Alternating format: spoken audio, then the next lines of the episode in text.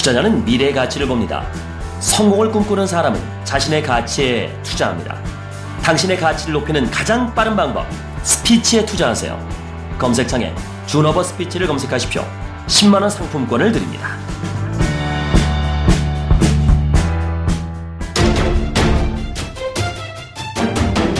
주식 고수를 위한 시간, 매니아를 위한 진정한 준어번, 우리 최강 고수 무국 선생, 고수에 의한 고수를 위한 시간, 준어번 최강 고수편, 무국 선생 시장 열기.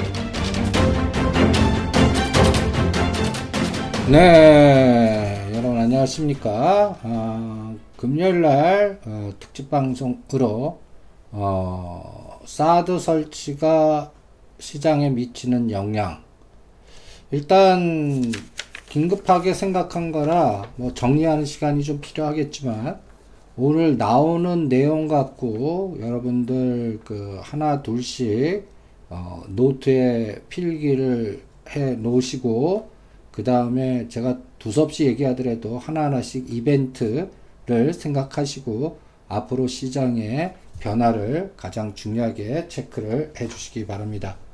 일단 첫 번째로 오늘 사드 설치라는 재료가 나와서 시장에서 제일 먼저 반응하는 게 뭔가? 항상 여러분들은 어떤 시장에 어떤 이벤트가 들어왔을 때 어떤 뭐 사드 설치 뭐 정치적인 변수고 뭐또 어, 거기에 대해서 시장 영향력이 없을 거야. 단정 짓지 마세요. 그리고 또 이랬다 저랬다 하지 말고 시장한테 물어보세요. 오늘 시장에서 결정적으로 먼저 치고 나온 종목들 뭡니까? 오늘 상승 종목들. 빅텍이 25% 올랐습니다. 빅텍이 올랐고요. 그 다음에 어, 빅텍과 비슷한 스페코라든지 이런 종목들 옛날 어, 방위산업 전쟁 관련주 이렇게 해갖고 어, 관련된 종목이 올랐고요. 또 쌍용정보통신이 13% 올랐습니다. 여러분들 그 사드 설치 관련 테마주라고 묶으면 딱 단골 메뉴로 들어가는 종목이 있어요.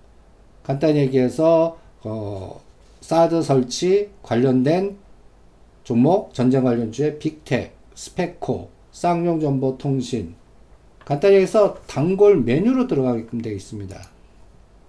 사드 관련주 관련돼 갖고 어, 핵심 방산용 관련된 종목들 이런 것들이 벌써 오늘 치고 나갔습니다. 그리고 반대로 제가 여러분들한테 그 중국과 연골고리 있는 종목들은 일단 끊어라. 그냥 어, 상황이 어떻게 될지 그 중국의 보복 강도가 뭐 있느니 없느니 미리 단언하지 마시고 일단 끊어놓고 진짜 어느 정도 강도로 나오는지 안 나오면 다행이고요. 제가 여러분들한테 그 어, 금년도는 화장품 관련주들 그 다음에 어, 중국 관련주로서 그동안 소비주 중에 이미 급등한 것들 그리고 CJ그룹 주가들 하지마 어떤 분은 CJ, ENM, CJ, CGV 중국 성장성 자꾸 하는데 그냥 매도하세요 라고 전략 정한 것도 어, 요번 3월 2일 우리 국회 본회에서 어, 통과된 법이 있었죠. 테러 방지법. 여러분들 이런 거 1년에 그 제가 복잡게 투자 미래 어, 지도를 그릴 때 항상 뉴스에 나오는 단어나 어떤 화두들을 해서 직관을 많이 얻습니다. 개성공단 폐쇄. 1년의 과정을 쭉 보세요. 개성공단 폐쇄. 이 개성공단 폐쇄했기 때문에 여러분들이 어 한번 다음 정부가 개성공단 다시 한다고 그래도 여러분들 경, 그 기업에 그 관련돼 갖고 들어갈 기업들이 또 다시 폐쇄되면 어떡해? 그리고 정부가 보장하지 않는 한, 뭐, 뭐, 여러 가지 딴지를 걸거나, 뭐, 보장을 받거나, 뭐, 여러 가지, 옛날하고 좀 다른 상황이 나오지 않겠습니까? 근데 개성공단 폐쇄 다음에 우리 어, 박근혜 대통령 그 박근혜 대통령의 정책 그 일변도를 쫙 보세요. 그 다음에 2016년 3월 2일 날 어, 테러 방지법이 국회 본회의를 통과했습니다. 이때는 그 국회가 어, 다수당이 새누리당이었기 때문에 그 민주당이 그 빌리버스터인가요? 뭐 여러 그 필리버스터인가 그 서갖고 그 뭐 연설하면서 막으려고 최대한 했지만 통과했어요. 그 과정에서 저는 사드 설치가 어, 조만간 나올 거로 봤는데 생각보다 굉장히 빨리 나왔네요. 그러니까 내년 연초 정도 생각했었는데 그래서 중국 관련 화장품이니 급등한 소비준이 이런 것들 하지 마라. 또 이런 것들은 사모펀드나 일부 자산 운용사, 일부 펀드 구조조정에서 벌써 보이지 않게 어, 올라가는 대로 매도하는 그런 흔적들이 보이니까 CJ그룹 하지만 어떤 논리적으로 펀더멘탈하게 분석하기보다는 시장의 수급이라든지 판세 이런 것들 읽어서 어, 간단히 얘기해서 방송상으로 하기 힘든 얘기지만 누가 팔아서 안 됩니다. 여러분들도 이제 조직 생활 하다 보면 말도 안 되는 경우가 많잖아요. 직속 상관이 나 싫어해. 그래서 너는 진급 안 시켜. 그래서 안 되는 경우도 허다하거든요. 그러면 자기가 실력 있거나 뭐 얼마 있어도 그걸 극복하는데 그 직속 상관이 뭐 다른 데로 발령이 나거나 잘리거나 여러 가지 상황이 나오지 않는 한 그 사람 밑에 있어서는 자기는 본인은 에너지가 축소될 수밖에 없어요. 이 주시장은 어, 정보의 비대칭성, 불평등 시장입니다. 제가 이 바닥에 30년 쌓아보니까 결론은 그 어널리스트나 펀더멘탈하게 분석하는 분들, 외롭게 같이 투자하시는 분들, 그럼 그들의 내공대로 가시고요. 가장 중요한 거는 시장에 물줄기가 어떤 논리보다는 그때그때의 수급이나 그때그때의 에너지에 의해서 어떤 때는 비합리적으로 움직일 때가 많아요. 그래서 제가 어 최근에 어 이런 상황을 그래서 초등학교 시각으로 봐라. 대학생이나 그 박사학위 받으신 분들 주식 어떤 면에서는 고정관념에 자기가 안경을 여러 번 그 완전히 자기는 합리적으로 생각하는데 이미 고정된 안경으로만 보는 거예요. 그럴 때 많이 다치거든요. 그러니까 요번에도 개성공단 폐쇄, 테러 방지법, 그 다음에 한국 그 서울에서 그 일본 자위대 창설 기념식 한다는 거. 참, 이런 단어들의 연결고리가 사드 설치하고 연결되어 있다라고 생각합니다. 또 더 큰 그림으로 보면 피보트 아시아, 한미일 군사 동맹, 이 카드하고도 보이지 않게 연결되어 있지 않나 이렇게 생각이 듭니다. 그래서 저는 개인적으로 이 사드 설치는 브렉시트보다 더 큰 악재라고 보겠습니다. 왜냐하면 우리 그 중국 수출 의존도, 대중국 수출 비중이 미국의 더블 이상이에요. 그러니까 이제 보이지, 그러니까 말로는 안 해도요. 보이지 않게 이 중국의 보복 혹은 말 우리가 생각하는 수준 이상으로 갈 겁니다. 여러분들 중국 대만 정부에다가 중국이 시도한 정책 한번 보세요. 7월 20일부터 대만의 관광 금지 공산당이에요 얘네들. 그럼 우리나라도 이 사드 설치 때문에 예를 들어서 공식으로는 발표 안 하지만 그 예를 들어서 국가 공무원이라든지 국유 기업들은 우리나라 오겠습니까? 알아서 기계 길 거 아니에요.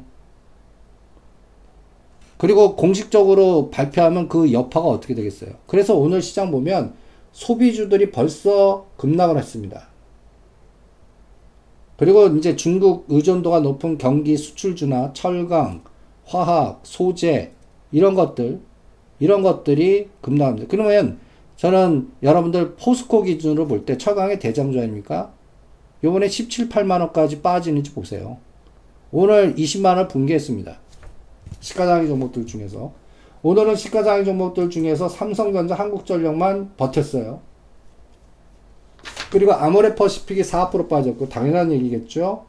포스코가 겨우 장중에는 20만원 붕괴했다가 20만원입니다.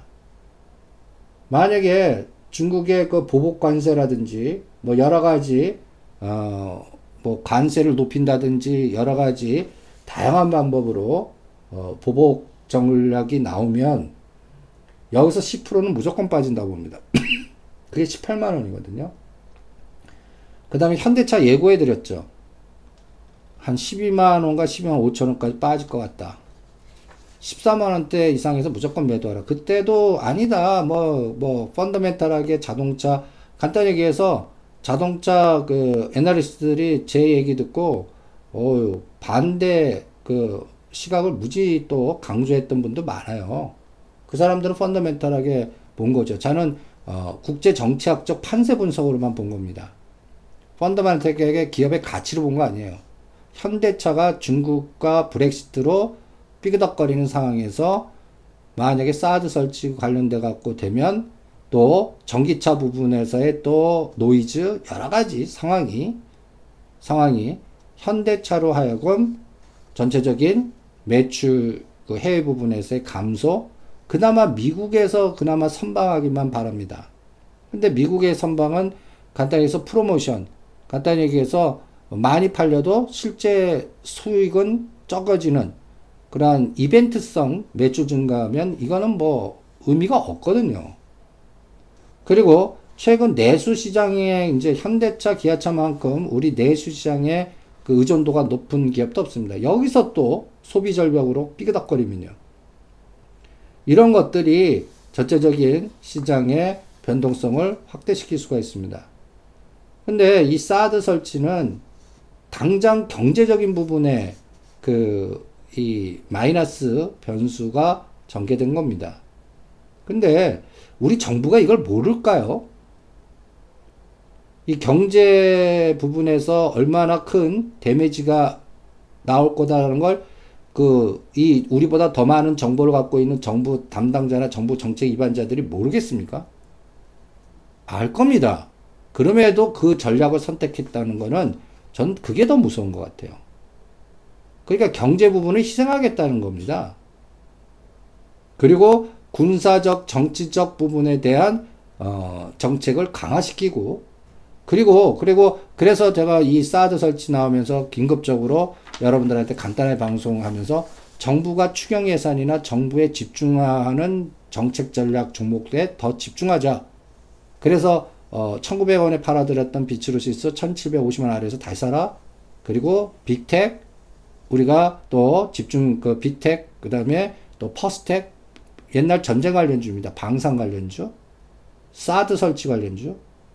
이런 거에 또 매수 전략 세우고 오히려 아프지만 중국과 소비와 연계돼서 아직까지 으쌰 파동 안 나왔던 종목들 그리고 또 중국 관광이나 이런 거에 연결고리 있는 호텔신라 100%다 팔아라. 서부T&D도 반 정도 끊어라. KTS 반 끊어라. 그 판 거를 어, 예를 들어서 비츠로시스, 퍼스텍, 철도주 이런 걸로 이동하자. 왜? 이제는 경제를 포기하고 정치적 군사적 강화로 갔다는 얘기는 성장률 부분에서 정부가 추경 예산에서 돈 푸는 곳, 곳 딱딱 찍어주는 곳. 거기에만 돈이 돌고 기업으로 이제 중국과 수출해서 전 세계 글로벌해서 뭔가 하려고 하는 비즈니스는 점점점 더 어려워진다는 얘기입니다. 일단 이 7월 달은 그래서 이 사드 설치가 또 정치적인 불확실성을 더 증폭시켰습니다. 그리고 7월 달에는 이런 정치적인 불확실성이 더 확대될 것 같습니다. 7월 10일 날 어, 일본 참의원 선거 여기도 또 어떻게 되느냐 그 자민당 아베 정부가 이기는지 지는지에 따라 또 이제 그 아베노믹스는 실패했습니다. 그러면 얘네들이 어떤 전략 세울까요? 간단히 얘기해서 그 추경 얘네들도 추경이나 재정 금융 정책 갖고는 안 된다는 거 아니까 이제 어, 재정 정책을 강화시킬 겁니다. 그러려 그러면 자민당 의원들이 참여한 선거에서 성공해야 되는데 반대로 야당이 득세하면 뜻대로 되겠어요? 그러니까 이 불확실성이 또 7월 10일 날 이번 어, 일요일 날 결과를 한번 보겠습니다. 그 다음에 어, 또 브렉시트 이후에 또 여러 가지 또 사드 설치로 또 중국과 미국, 우리나라의 갈등 구조 이 과정에서 7월 18일과 21일 날 미국 전당대회에서 이제 오하이, 오하이오주 크리블랜드에서 시장하는데 이제 여기에서 크린 어, 트럼프가 치고 나와서 이제 뭔가 시장 분위기를 쫙 끌고 가요. 그러면 또 이 사드 설치 이제 미군 구지 기지에다가 설치한다 그러거든요. 그러면 이 또 설치 그 비용에 대한 간단히 얘기해서 그걸 우리가 다 분담하면요. 그 뭐 뭐 몇천억 되는 게 아닙니다. 이거 설치하는데 이 또 조단 이상의 어 돈이 또 필요한데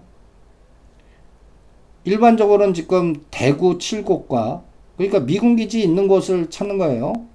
그럼 평택과 원주와 칠곡 이세 가지 이 세 가지 중에 어디가 될 것 같습니까? 평택 아니면 칠곡이라고 해요.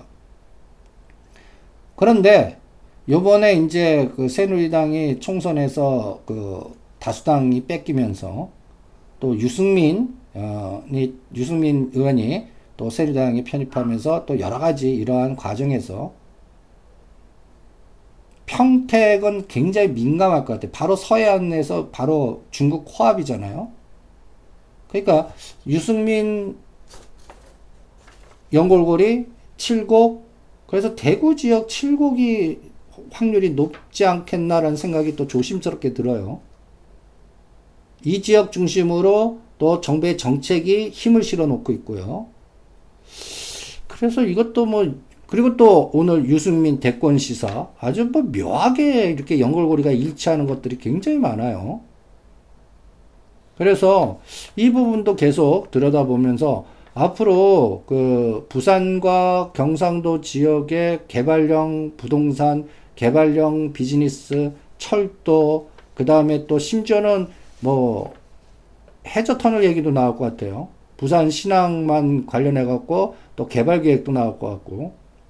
그래서 KT 썬말이라든지 특수건설이라든지 철도주에는 다시 우리가 100% 팔아드렸지만 다시 재진입 들어가는 어 대ITI 오늘 사드 설치 나오자마자 대오에일이 확 치고 나가요.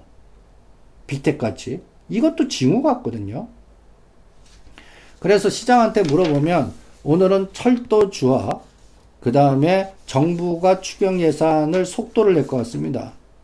거기에 연결고리가 되는 종목들이 시장을 주도하고 이제 중국의 보복 전략 속도라든지 이런 것들은 어떤 속도로 나오는지 한번 보겠습니다. 그리고 이 그림이 단순한 단순한 뭐 사드 설치의 정치적 일회성 부분이 아니라 미국의 고도화된 피보트 아시아 전략과 연결고리가 있는 것 같아요. 그래서 여러분들 또 나토군 그의 징후도 나토 군이 어떻게 전개되는지 한번 또 추적해 주시기 바랍니다. 묘하게 7월 8일과 9일 날 나토 정상회의가 있습니다. 그럼 나토 정상회의가 요번에 어, 주말에 또 이 일본의 그 일요일 날 참여 선거와 같이 나토의 편제도 이제 어떻게 진행되는지 브렉시트 때문에 여러분들 그 유럽 쪽에 미군 주둔이 어떻게 돼 있느냐 한번 그 구글에서 검색해 보세요. 영국에 얼마 있고 독일에 얼마 있고 이런 것들과 그러니까 어 군사력 부분에서 미국의 생각이 유, 브렉시트 이후로 유럽 쪽에서 빠져나오는 것 같아요. 그리고 그 지역을 독일과 프랑스 연합군, 그러니까 간단히 얘기해서 나토군 군사 시스템이 저는 옛날 그 유, 유럽 그 유로 유로 연합군이라고 표현 이름은 잘 모르겠습니다. 이름은 또 새롭게 짓겠죠. EU 연합군이 하나 생길 것 같아요. EU 연합군이. 그리고 또 하나 또 다음 주에 중요한 거는 나토하고 러시아가 브뤼셀에서 회담을 합니다. 이제 유로 연합군 독일과 프랑스가 주최되는 것은 러시아를 주적으로 만들 것 같지가 않아요.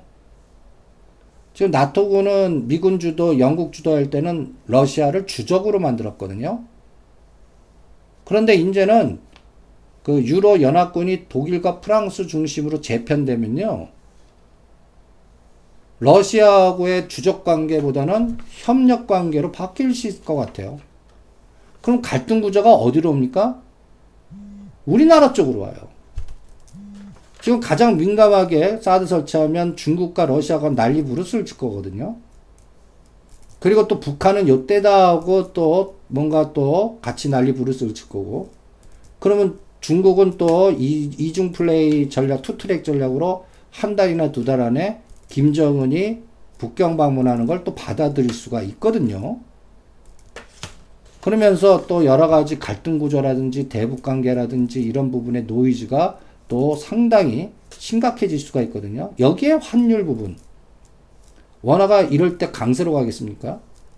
약세로 간다고요. 이런 부분들이 종합적으로 또 체크해야 되지 않을까. 그리고 또 하나 걱정은 여러분들 외국계에서 영국계 자금의 엑스 전략 걱정하는데 이제 중국계 자금 외국인도 우리 한국에 많이 투자했거든요. 이거 exit 하면요. 골 때리게 된다고요. 그러니까 이 사드 설치 문제는 우리나라 경제나 그 기업하는 중국 비즈니스라는 분들한테는 엄청난 악재입니다. 이제 중국 비즈니스 쉽게 되겠습니까? 그러니까 중국과 MOU 매겨, 그 맺었다 해갖고 주가 상승한 종목도 다 매도하세요. MOU가 제대로 되겠어요? 그리고 또 중국 관광객들 그 기대했는데 요번 어, 중추절 9월 10월 달 이것도 삐그덕거리는 거예요. 그리고 중국 현지화 한류 이런 부분에 대해서 또 어, 여러 가지 노이즈가 형성될 가능성이 많지 않겠습니까?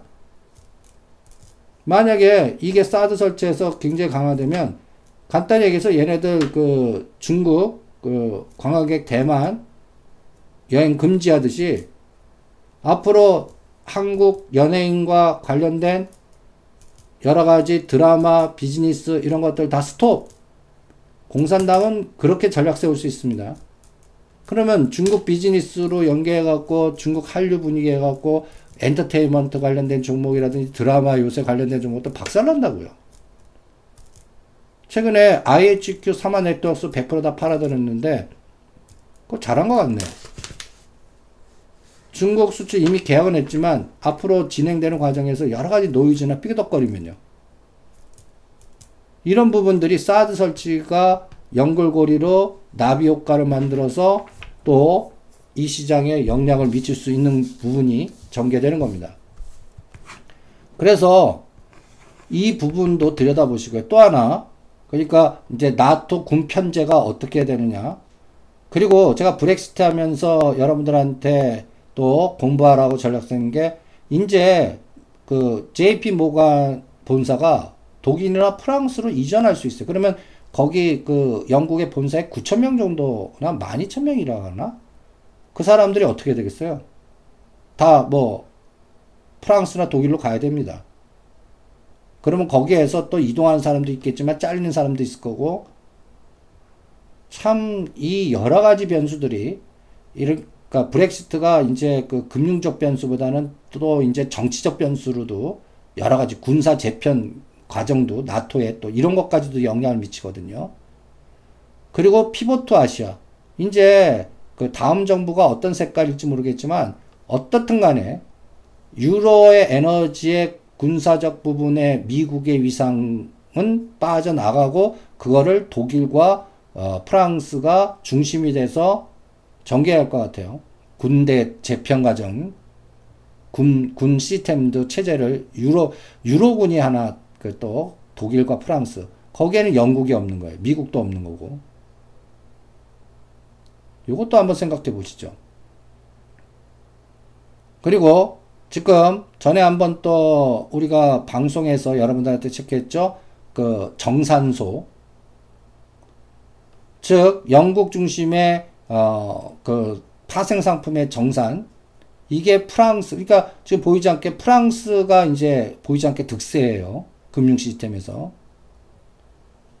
이런 부분들이 보이지 않게 시장에 어, 차별화 전략을 응용할 수가 있습니다. 어느, 어느 쪽은 급락하고 어느 쪽은 급등하고. 일단 어, 사드 설치가 어, 방산, 그 다음에 또 테러, 그리고 또 남북 갈등 구조에 관련된 여러 가지 부분에 관련된 연골고리 된 종목들이 오늘 먼저 치고 나갔고 그 상황이 계속 연속적으로 갈 것 같고요. 중국 소비주라든지 중국 의존도가 높은 중국 비즈니스를 그동안 떠들었던 스토리텔링의 종목들은 싸그리 아주 뒤통수 맞았습니다. 그래서 그런 종목들은 추가 더 급락할 가능성. 그거를 포스코 18만원, 그 다음에 현대차 12만원, 이런 것들 기준 갖고 보겠고, 그 다음에 이러니까 또 건설 파트, 요번에 GS 건설 급락하죠. 오죽 자금이 필요하면은 또 여러 가지 또 자금 조달을 또 하겠습니까? 그리고 요번 말에 실적 발표들이 어떻게 되느냐. 요게 또 중요하겠죠. 그래서 시장은 상당히 그 카오스 요동을 치고 지금 전개되고 있습니다. 그래서 다음 주 증시 스케줄로는 이 군사적 부분에 나토 부분에 어 이제 프랑스와 독일 중심으로 가는지 이게 금융 시스템이든지 여러 가지 상황을 또 불확실성을 확대시킬 수 있을 것 같고요. 그 다음에 이게 또 환율을 건드거든요. 그리고 가뜩이나 또 어, 현대차 지금 주가 나쁜데 13일 날 현대차 노조가 총파업 찬반 투표를 합니다. 대단해요. 또 현대중공업 찬반 투표를 또 13일 날 뭉쳐서 합니다. 근데 요 날이 딱 그 목요일 옵션 만기일 전날이에요. 요번 7월 14일 7월 말 옵션 만기가 있습니다. 이때 금통위도 있고요. 요번에 연속적으로 금리 인하는 기대하지 마시고요. 지금 또 언론 플레이는 금리 인하 계속 또 한 번 더 해야 된다 이렇게 하지만 연속적으로 할 상황은 아니고요. 그래서 이러한 7월 14일 날까지 이 사드 문제랑 전체적인 변동성이 1950에서 막아내지 못하면요. 브렉시트보다 더 부러뜨립니다. 전번 저점 1890과 1900 사이, 그러니까 선물 기준으로 245가 어, 이제 실패했어요. 그럼 거기서 10포인트 빼는 거예요. 235. 그게 종합주가 지수로는 100포인트거든요. 그럼 1950에서 100포인트 빼보세요. 1850. 그리고 그 기점이 파생과 연동해서 전개되느냐. 오늘 시장 버티게 한 거는 삼성전자와 한전만 버팁니다. 그리고 다른 거는 다 붕괴가 돼요. 이런 상황도 문제라고요. 오히려 삼성전자 earning surprise가 삼성전기라든지 다른 주가도 다 IT 삼성전자에 납품하는 업체의 어, 주가마저도 같이 올라가서 어, 형 좋고 아우 좋고 하는 시스템이었으면 이거는 진짜 좋은 구조였거든요. 근데 삼성전자 8조 1000억의 earning surprise 나는데 삼성전기가 신저가예요. 제가 여기서 읽으라고 그랬죠. 그리고 여러분들 그 최근에 어 삼성 펀드 이 삼성 펀드도 이건 문제 커요. 20%대 마이너스에 들어가고 있습니다. 특히 5년 전에 드신 분이 삼성전자 7, 80만 원인데 140만 원 더블 갔는데 삼성전자 더블 갔는데도 에도 불구하고 여러분들 삼성 펀드들이 대부분들 20%대 마이너스라는 거는 어느 정도 다른 것들이 망가져야 이렇게 됩니까? 대충 그 삼성그룹 펀드 운영은요, 삼성전자를 한 12% 정도 어, 투입하고요. 나머지 그 종목을 뭐 삼성 중공업, 삼성 엔지니어링, 삼성 SDI 이런 것들을 한 6%, 5%대, 6%대 이렇게 골고루 다 삽니다. 그래서 삼성 그룹 펀드를 만들거든요. 근데 삼성전자가 따블 났는데 다른 것들은 얼마나 더 박살이 났으면 이 모양 이 꼴이 됐겠습니까?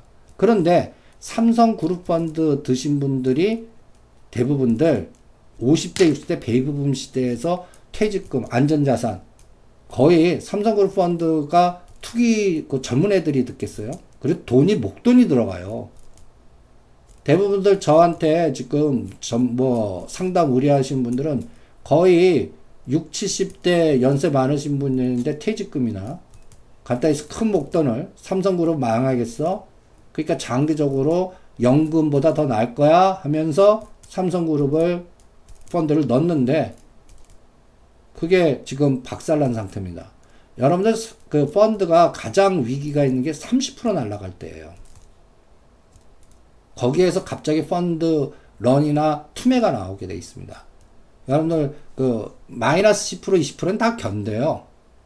뭐 브라질 채권 문제 손실률 과거에 뭐 여러 가지 뭐 미래 에셋 펀드나 여러 가지 어떤 상황 나왔을 때그 한번 기억을 한번 해 보십시오.